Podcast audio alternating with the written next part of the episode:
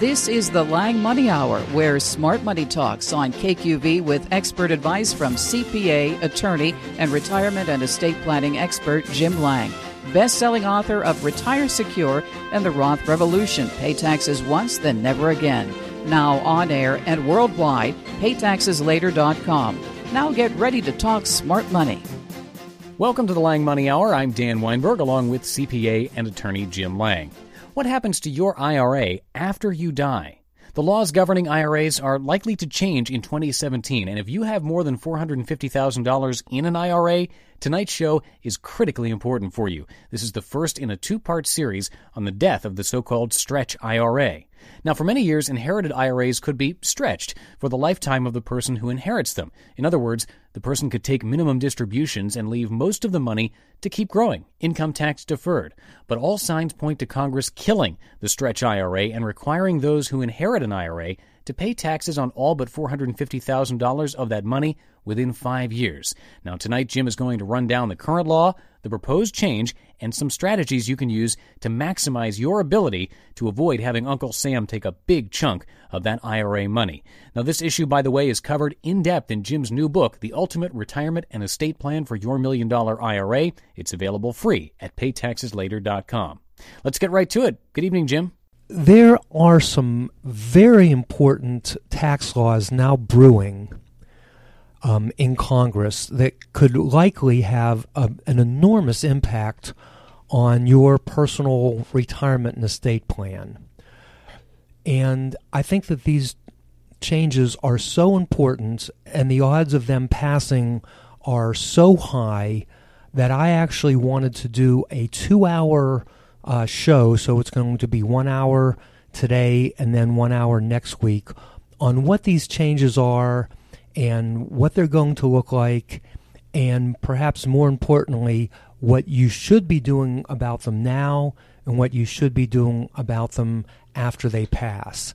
And I can't really over stress how important these issues are, and it will be particularly important for anybody that has an IRA or a retirement plan that is um, more than $450,000 because this could just make an enormous difference. I mean, the difference of over a million dollars to your kids and grandkids over time if you just ignore this. And even if you don't ignore it, it's still not going to be a good thing. So, what I'd like to do is to go over what the law is now. And the law now is called the Stretch IRA. Then I'd like to talk about how that works.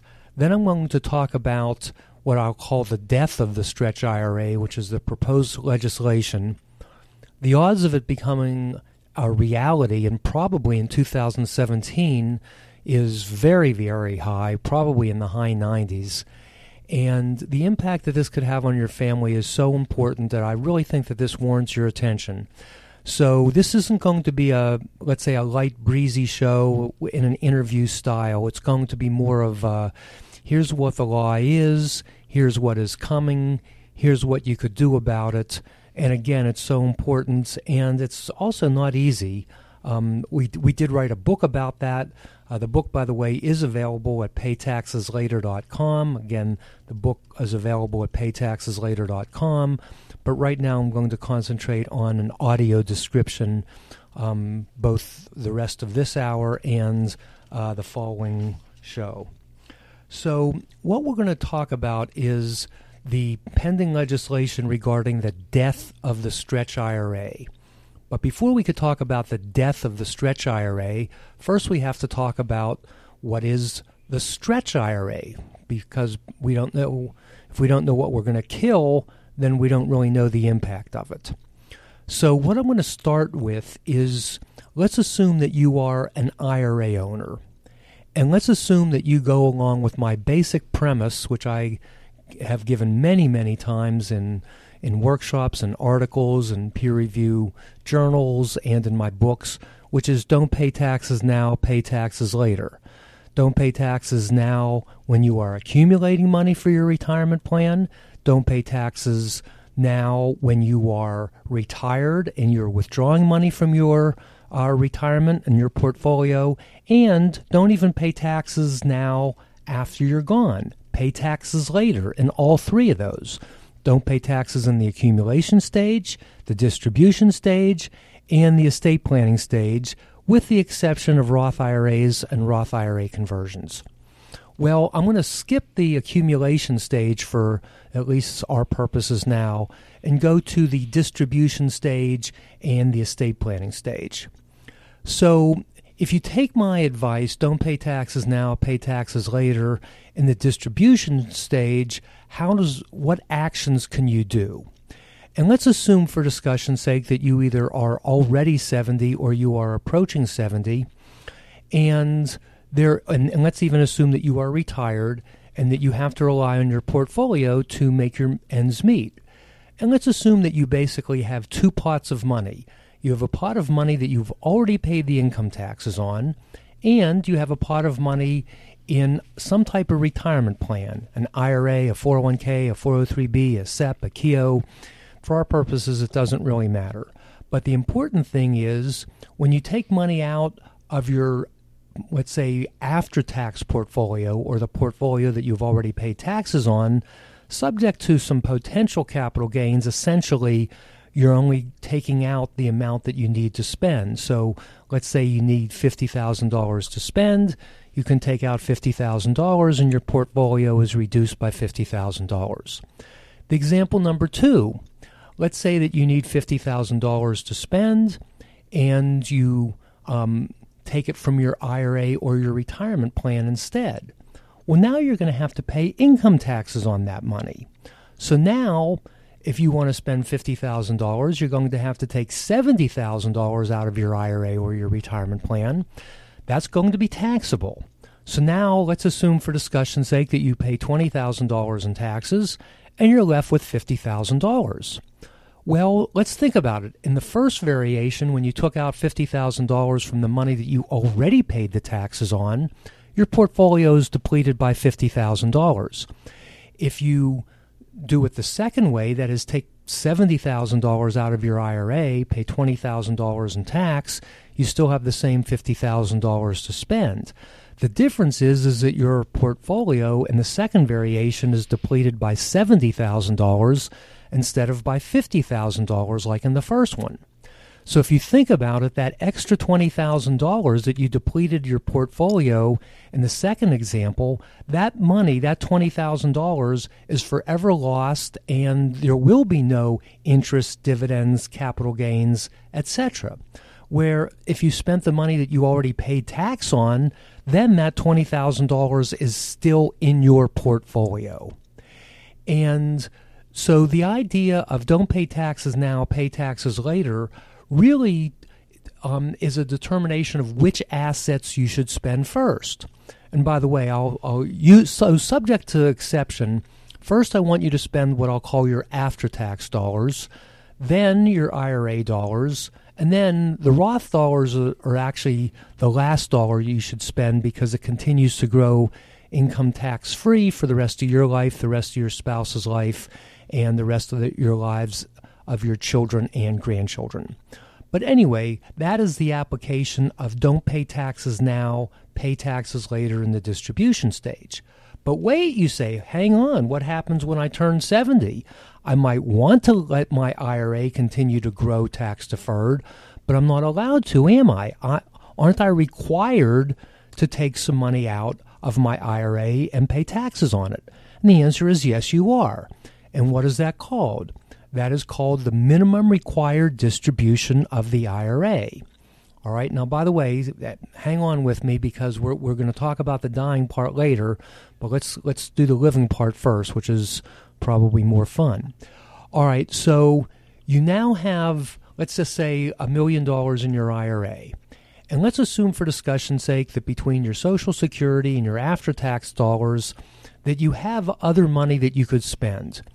And you know the more money that you withdraw from your IRA, what's going to happen is the more taxes you're going to have to pay. And as we saw in that prior example, we don't want to deplete the portfolio by paying taxes earlier than you have to. On the other hand, if you have to, because you're required to do it, you do it. So let's assume that you say, okay, I want to comply with the law, but I only want to take out the absolute minimum that I am required to take out. Fine. That is known as the minimum required distribution of the IRA. So, how do you calculate the minimum required distribution of the IRA? Well, first you go to a publication called 590. It's also um, available pretty pretty readily in software, and you get a factor. Um, let's say, for discussion's sake, you're 70 years old. Depending on when your birthday falls, let's assume that that factor is 27.4.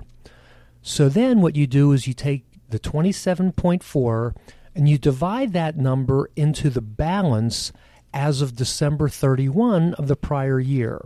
Let's say it was a million dollars. Now, if you think about it, dividing 27.4, if you were to change that to percentages, if it was 25, it would be exactly 4%. So, since it's a little bit higher than 25, that means the factor is a little bit less than 4%.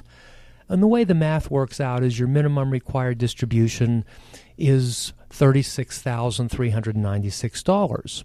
All right, so you have to take that money out and pay income taxes on it, whether you like it or not. All right, what happens the next year? Well, the next year the divisor changes, and it changes because the um, life expectancy, which is how the divisor is determined, and by the way, the life expectancy is not just your life expectancy. When you're 70 years old, for example, uh, the, the IRS doesn't assume that you have a life expectancy of 27.4 years. To oversimplify, they assume that you are going to use the um, the lowest number possible, and they're going to give you a 10 year bonus. And technically, the way it works is you take a minimum required distribution based on the joint life expectancy of you and somebody deemed 10 years younger than you. Now there's a there's exceptions if you have a young spouse, but let's just stay with the main rule. So to oversimplify again, if you're 70 and the um, and let's say that your life expectancy is 17 years and the joint life expectancy of you and somebody deemed 10 years younger is 27.4 years, that is your starting divisor. Then the next year your life expectancy goes down. Now, it doesn't go down quite by a full year, but the divisor becomes 26.5. And then the following year, 25.6. Then the next year, 24.7.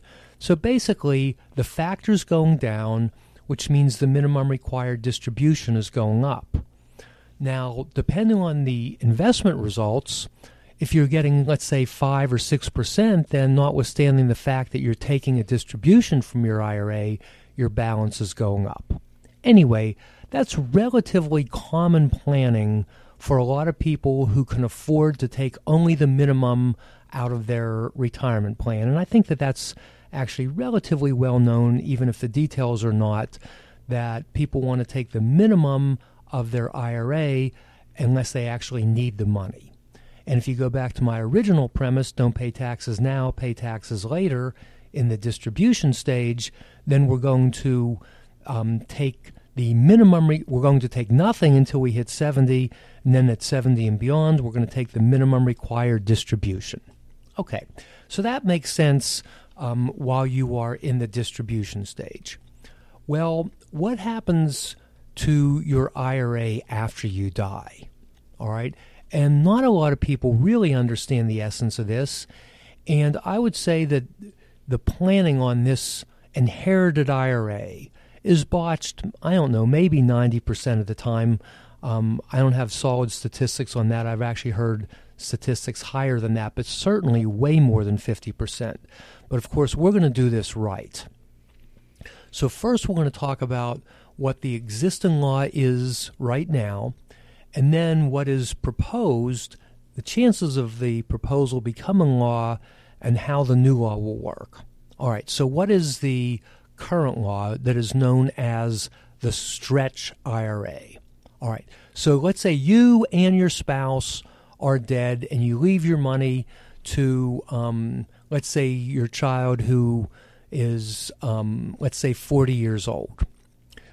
Your child would also be required to take a minimum required distribution of the inherited IRA, just like you were required to take a minimum required distribution of the IRA. Now, your child doesn't get the advantage of not having to take anything until 70. He must start taking it the year after you die. What your child is, has inherited now, this is a unique asset, and it is known as an inherited IRA. Because remember, nobody has paid income taxes on this money. And whenever somebody, whether it's you or your grandchild or your child or, or anybody other than, say, a charity, makes a withdrawal from that inherited IRA, or even an IRA in your case, they're going to have to pay income taxes on it. So, what did I say before? Don't pay taxes now, pay taxes later. So let's say that your child is in the fortunate position that maybe they're working and they don't need a ton of money of the inherited IRA to meet their expenses. Maybe you left them some after tax dollars too. But with the inherited IRA, what I would recommend is that they take just the minimum required distribution of the inherited IRA. So, what they would do is they would go to publication 590, they would find the factor which for a 40 year old is 43.6. That becomes the divisor, and they divide that into the balance as of December 31 of the prior year. All right? So it's maybe, um, let's see, roughly, let's say 2.5%. Then the money is continued to be invested and then the following year, they have a minimum required distribution of the inherited IRA, but they have to take subtract one year from the life expectancy. So it would be 42.6 divided by the balance. The following year, 41.6. The following year, 40.6. The following year, 39.6, etc., etc., etc. So this is known as the stretch IRA. And one of the things that we've been doing in our practices is we love the stretch IRA. We plan for it. We do all the paperwork accordingly.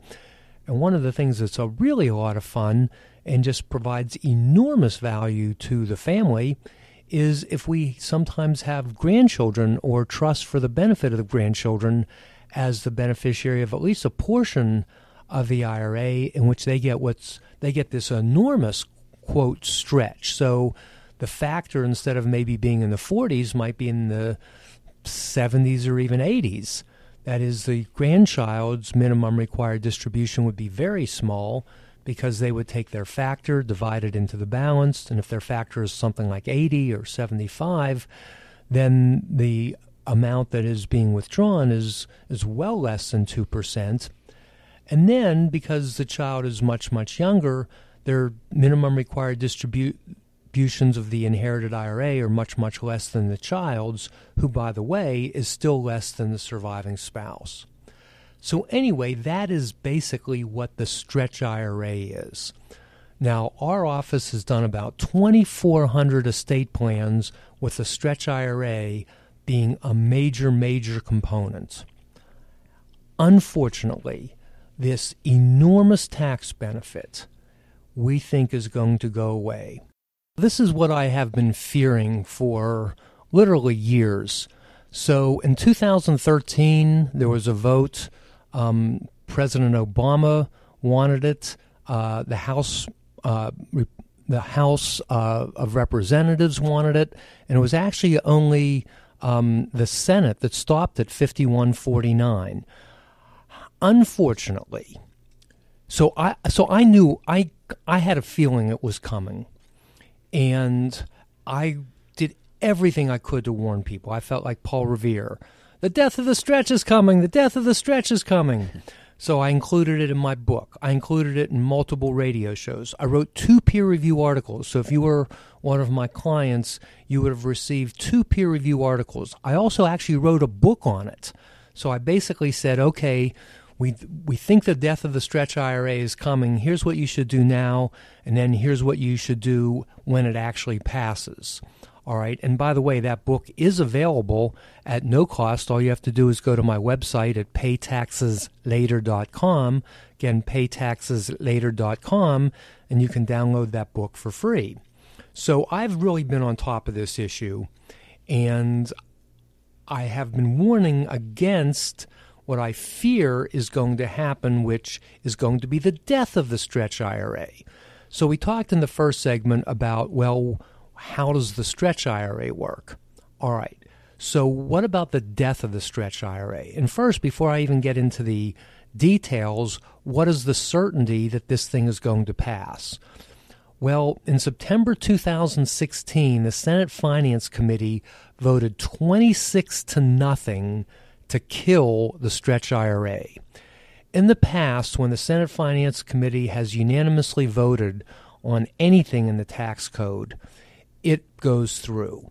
It also makes sense because Congress and the IRS want money. This is an easy, easy way for them to get money. So I and the majority of the experts that I've spoken with truly believe that this is going to pass sometime in the year 2017. And the way the legislation is written is it will actually be applied retroactively to anybody that dies after January on or after January 1, 2017. And if you're listening to this, that probably means you because you're going to die sometime after January 1, 2017. And I'm going to assume, for discussion's sake, if you're listening to this program, that you have an IRA or a retirement plan. So, the next question then is well, what happens to the IRA or retirement plan if this new law is in effect, which I firmly believe it will? Well, and let's let's let's take away your spouse, which is an exception. We'll get to your spouse in a minute. But let's talk about what happens if you leave that money to a non spousal heir, which is typically your children equally. All right, so before, remember, I said that this was a unique asset because nobody has yet paid income taxes on that asset, that the asset um, has this income tax liability, but under the existing law, the heir can take a minimum required distribution of the inherited IRA over their own life expectancy and, in effect, defer the taxes on it, which is, in effect, don't pay taxes now, pay taxes later, um, even after death. Well, the proposed law would say that your heir would have to pay the income taxes on the entire IRA, the entire inherited IRA within five years of your death. Now, think how miserable that would be. So let's say, let's keep the math simple. Let's say you die with a million dollars in your IRA, and at this point your spouse is gone also. And to keep the math simple, let's assume that you leave all the money to one child. All right. So that one child, regardless of his age, subject to exception, will have to withdraw the entire million dollars out of the inherited IRA within five years. Now, assuming that that child has a job, or even if the child doesn't have a job, what happens when you take a million dollars out of the IRA out? Well, not only will that child have to pay income taxes on that million dollars, but that million dollars will likely jack that child's tax bracket perhaps to the top bracket and even if you're cute about it and you take out a certain amount each year, even if you're only taking out, say, $200,000 per year, that's still going to put your child at or near the top of the tax bracket. So the child could easily lose 40% of that IRA. And then the other question is where are they going to get the income taxes to pay? I'm sorry, where are they going to get the money to pay the income taxes on the withdrawal of the IRA? If they have to go into the IRA again, that's going to cause more taxes, and then where are they going to get that money? And it's one of those circular calculations. I mean, we're talking about some serious, serious misery, and we think it's going to happen. You know, Congress and the IRS need money. Uh, this is one way that they're going to get money, and that is, again, the focus of the book. And the book, by the way, is called The Ultimate Retirement and Estate Plan for Your Million Dollar IRA, including how to protect your nest egg from the pending death of the stretch IRA. And by the way, I should mention I wrote that book before the Senate Finance Committee voted 26 nothing. So it's one of those I hate to say I told you so, but unfortunately I, I was right on that. All right. And and by the way, what do I think about it? And I guess this isn't really a political show, and um, I I usually just try to keep to substance rather than politics. But frankly, I hate it. I actually think that this is a heist of a middle class retirement. So, you know, if you even have, I'm using the example of a million, but it, it has an impact on ha- on anybody that has more than four hundred and I hate to say it, but four hundred and fifty thousand dollars is not all that much today using a safe withdrawal rate, you're talking about $16,000 a year. So we're not talking about multimillionaires here. We're talking about things that are just going to hit the middle class and, and basically hit the children of people who've worked all their lives, worked 30 years, worked 40 years, and a lot of clients and a lot of Pittsburghers in general. So what do Pittsburghers have? We have a good work ethic. What does that mean? Does that mean that we took jobs that paid us a zillion dollars? No. But what we did is we took jobs when we were relatively young. We were prudent, so we put money in our retirement plan. Hopefully, if we were lucky, we work for a company that has a matching plan or will put something in for us. Like if you work at the University of Pittsburgh, for example, if you put in 8%, they contribute 12% um, or if you worked for Westinghouse or PPG, or, or, actually probably most of the bigger companies had some kind of 401k plan, or in the nonprofit sector, a 403b plan. So even though our salaries weren't fabulous, and we had car payments, and we had house payments, and we paid for the kids' braces, and we paid for the kids' college. So it was really hard to get ahead, but we were prudent. So we always put money in our retirement plans it was often matched. So now, you know, we're in our 60s, 70s, maybe even beyond, and most of our money is in a retirement plan. And having more than $450,000 isn't all that much. Um, a lot of people have a lot more than that, and that's who this law is going to hurt. So they are going to hurt the, tr- the person who has been working for 30, 40 years, diligently put money in your retirement plan like you were supposed to. And here's the other thing during those years when you were putting away that money, the rule was if you died and you left that money, that IRA or inherited IRA, to your children or grandchildren, the rules at the time, this, this goes back to the 80s, were they were allowed to stretch or defer the income taxes on that money. And that might have been part of your calculation. Okay, another advantage of me putting money in my retirement plan is that the children will be able to use it in effect for their retirement plan. So those are the rules. I'm going to play by the rules. And now, late in the game, after you've accumulated all this money, the IRS comes and says, hey, no, after you die, we're not going to let your children stretch the IRA over their lifetimes. They're going to have to pay the income taxes in five years after you die. So I actually think it's horrible. I really resent it. And, you know, the idea that they're going to completely abolish the estate tax so people with multi billion dollars can pass on multi billion dollars to their heirs without a nickel of tax. And then the middle class who has $450,000 or more in their IRA, anything more than $450,000 is going to get whacked. And then and your child's going to have to pay the income taxes on the whole thing within five years unless they do some of the things that we are going to talk about. So I actually think that this is a pretty miserable, miserable law. But it is going to happen. So I mentioned $450,000 a, a, a couple times. So what are the, let's say, areas of relief for this law? Well, the first very good piece of news is this will not apply to your surviving spouse. So if you have an IRA or 401k or 403b, etc., and you leave the money to your spouse, like most of us who are married do, uh, the new laws won't have any impact, and we use the old law, which basically, to oversimplify, we usually recommend the surviving spouse do a trustee to trustee transfer, better known as a rollover. There is a technical difference. We like the trustee to trustee transfer into their own or a separate um, IRA. And they get to take minimum required distributions um, when they're 70, they don't have to take out anything like your, your kids.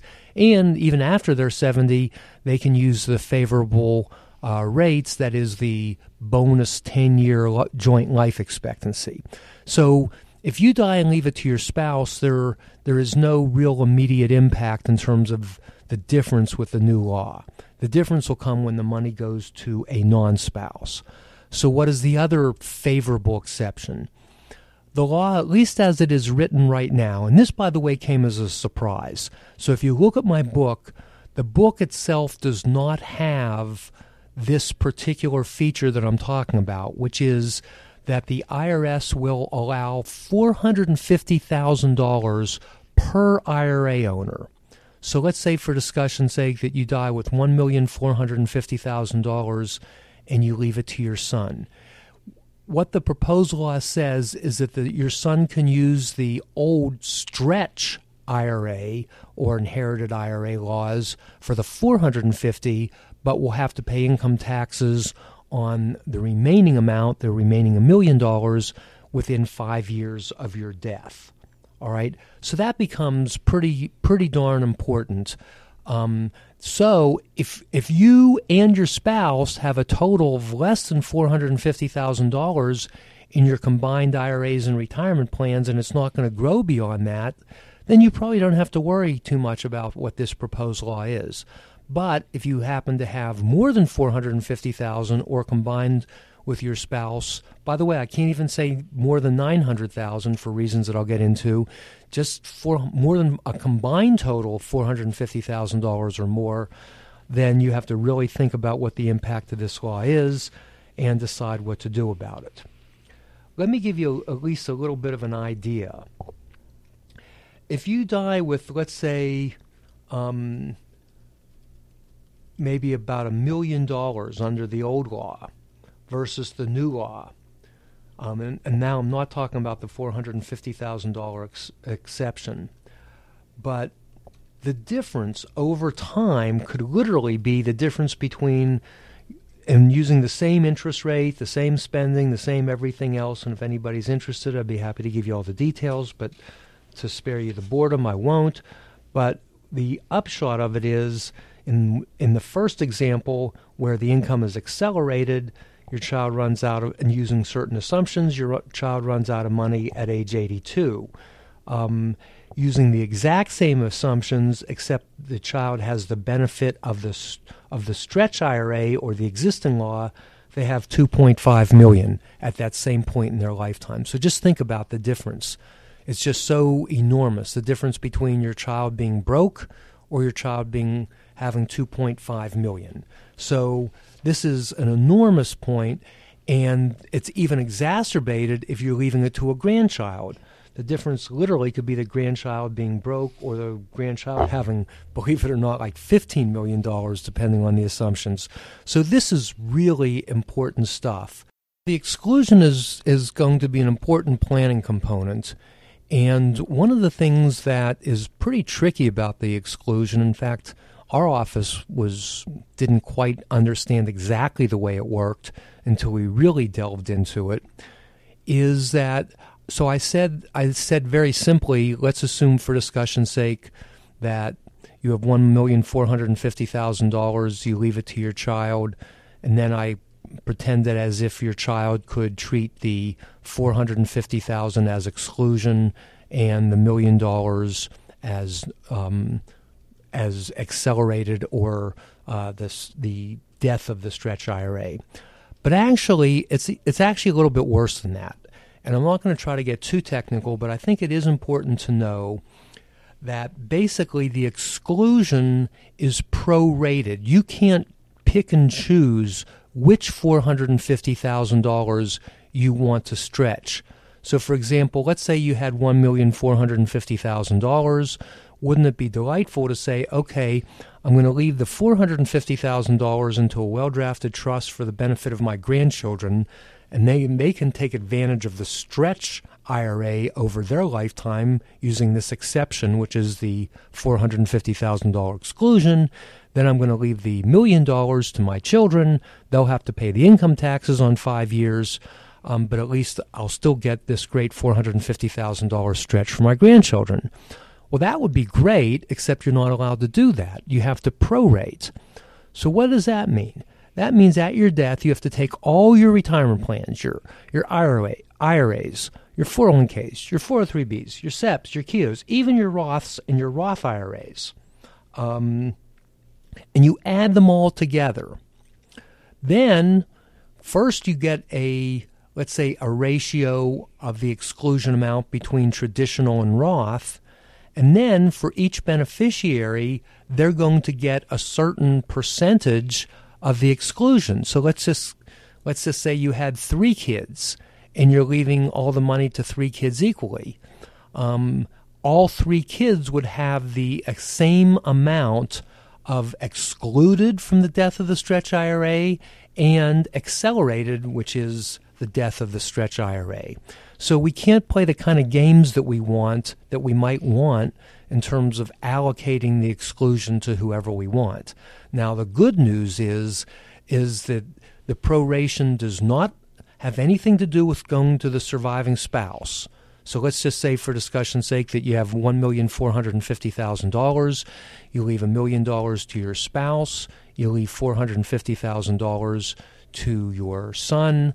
Your son can use the four hundred and fifty thousand dollars as the old rules or the existing law is regarding the stretch IRA, and your spouse can do whatever she he or she wants with the million dollar IRA, including it including including rolling it into his or her own IRA or doing a spousal IRA, etc. So the spouse is not included in this proration, and likewise charities and charitable trusts are not included. Now this is a very important point. And by the way, if you I actually wrote an addendum on this death of the stretch IRA after the $450,000 exclusion was known. And at the time, I didn't realize that you didn't have to prorate with charities. So I wrote an addendum, and if you were one of the earlier readers of the addendum, you would have seen, oh, you might have to prorate even with charity. And I, I didn't. It was it's a very technical point regarded regarding um, Internal Revenue Code Section 401A9, and I I missed it, and, and people in my office missed it, and we're actually in the process of redoing the addendum. Um, at least, other than that, I think that's the only issue with the addendum. But the addendum does talk about a lot of strategies. And by the way, by the time you hear this, that will have been fixed and I'm going to recommend that you download that addendum. Again, that's at paytaxeslater.com slash addendum, A-D-D-E-N-D-U-M.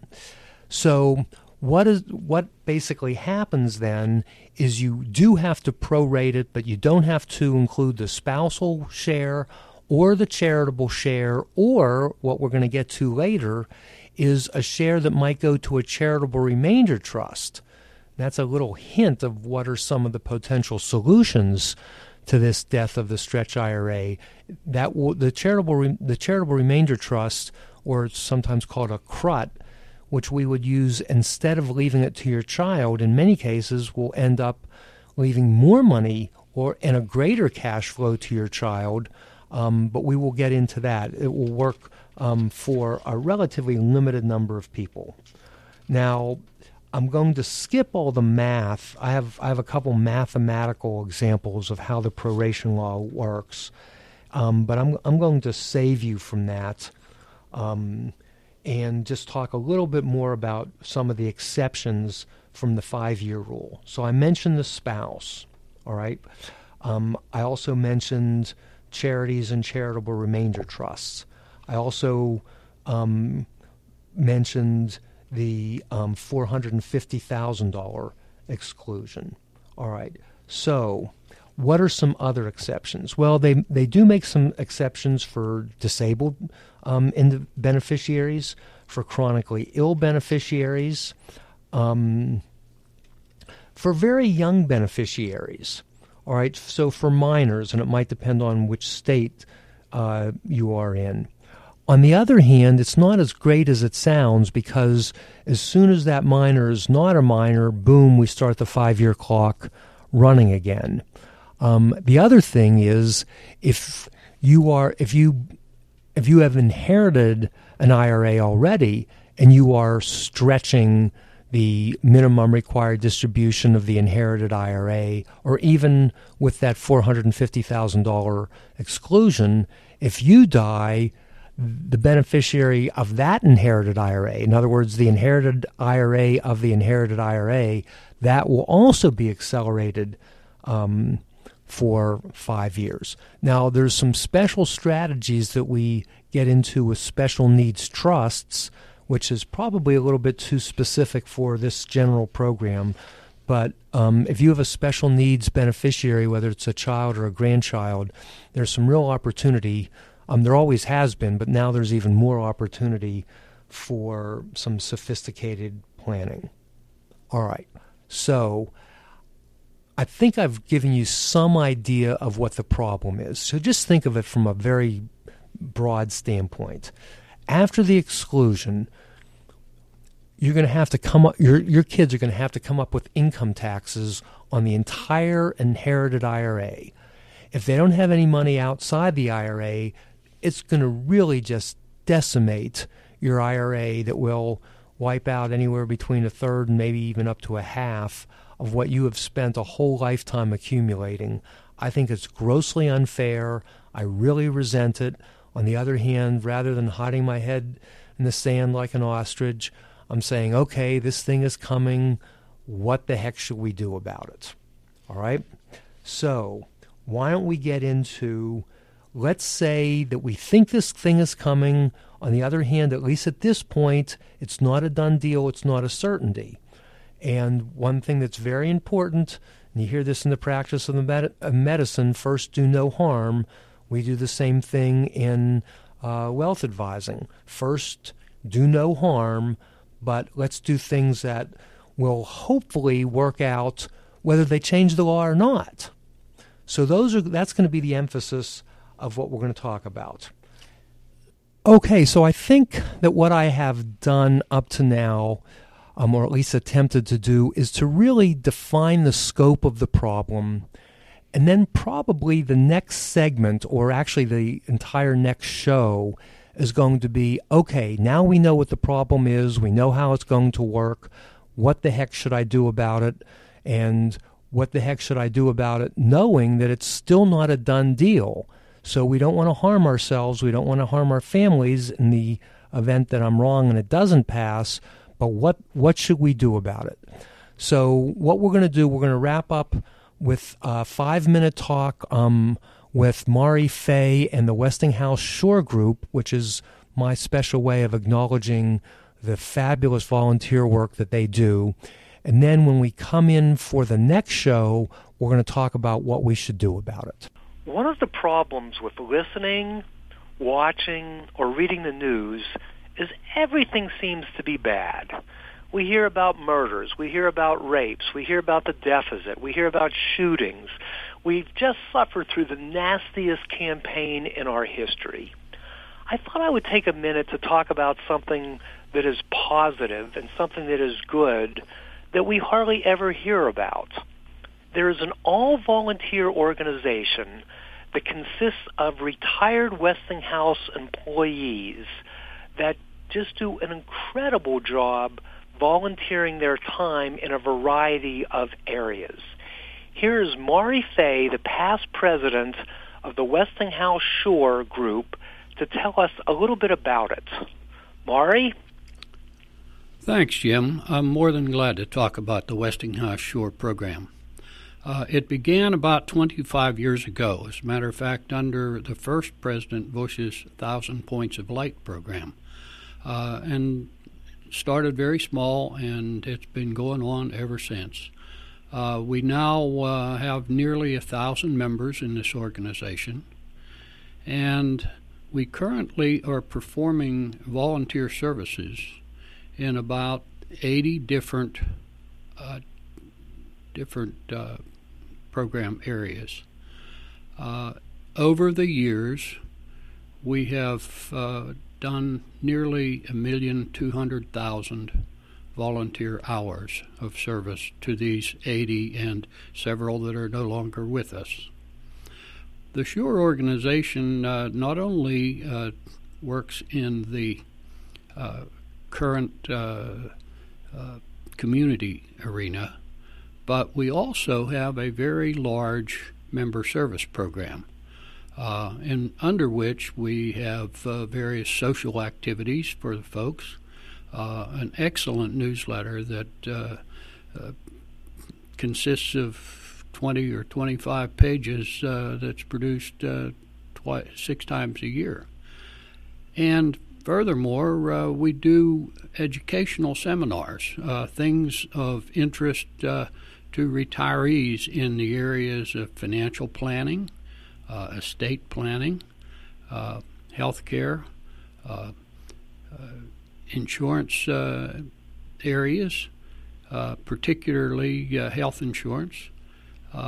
now, coming back around to the financial area, uh, we currently have two hour meetings once a month. Uh, those meetings consist of uh, not only financial planning but also estate planning, other legal uh, aspects which are important to retirees. one, by the way, one of the one of the uh, folks who have been active in presenting these financial seminars is a young, well, it used to be a very young attorney by the name of James Lange. Uh, that's you, Jim.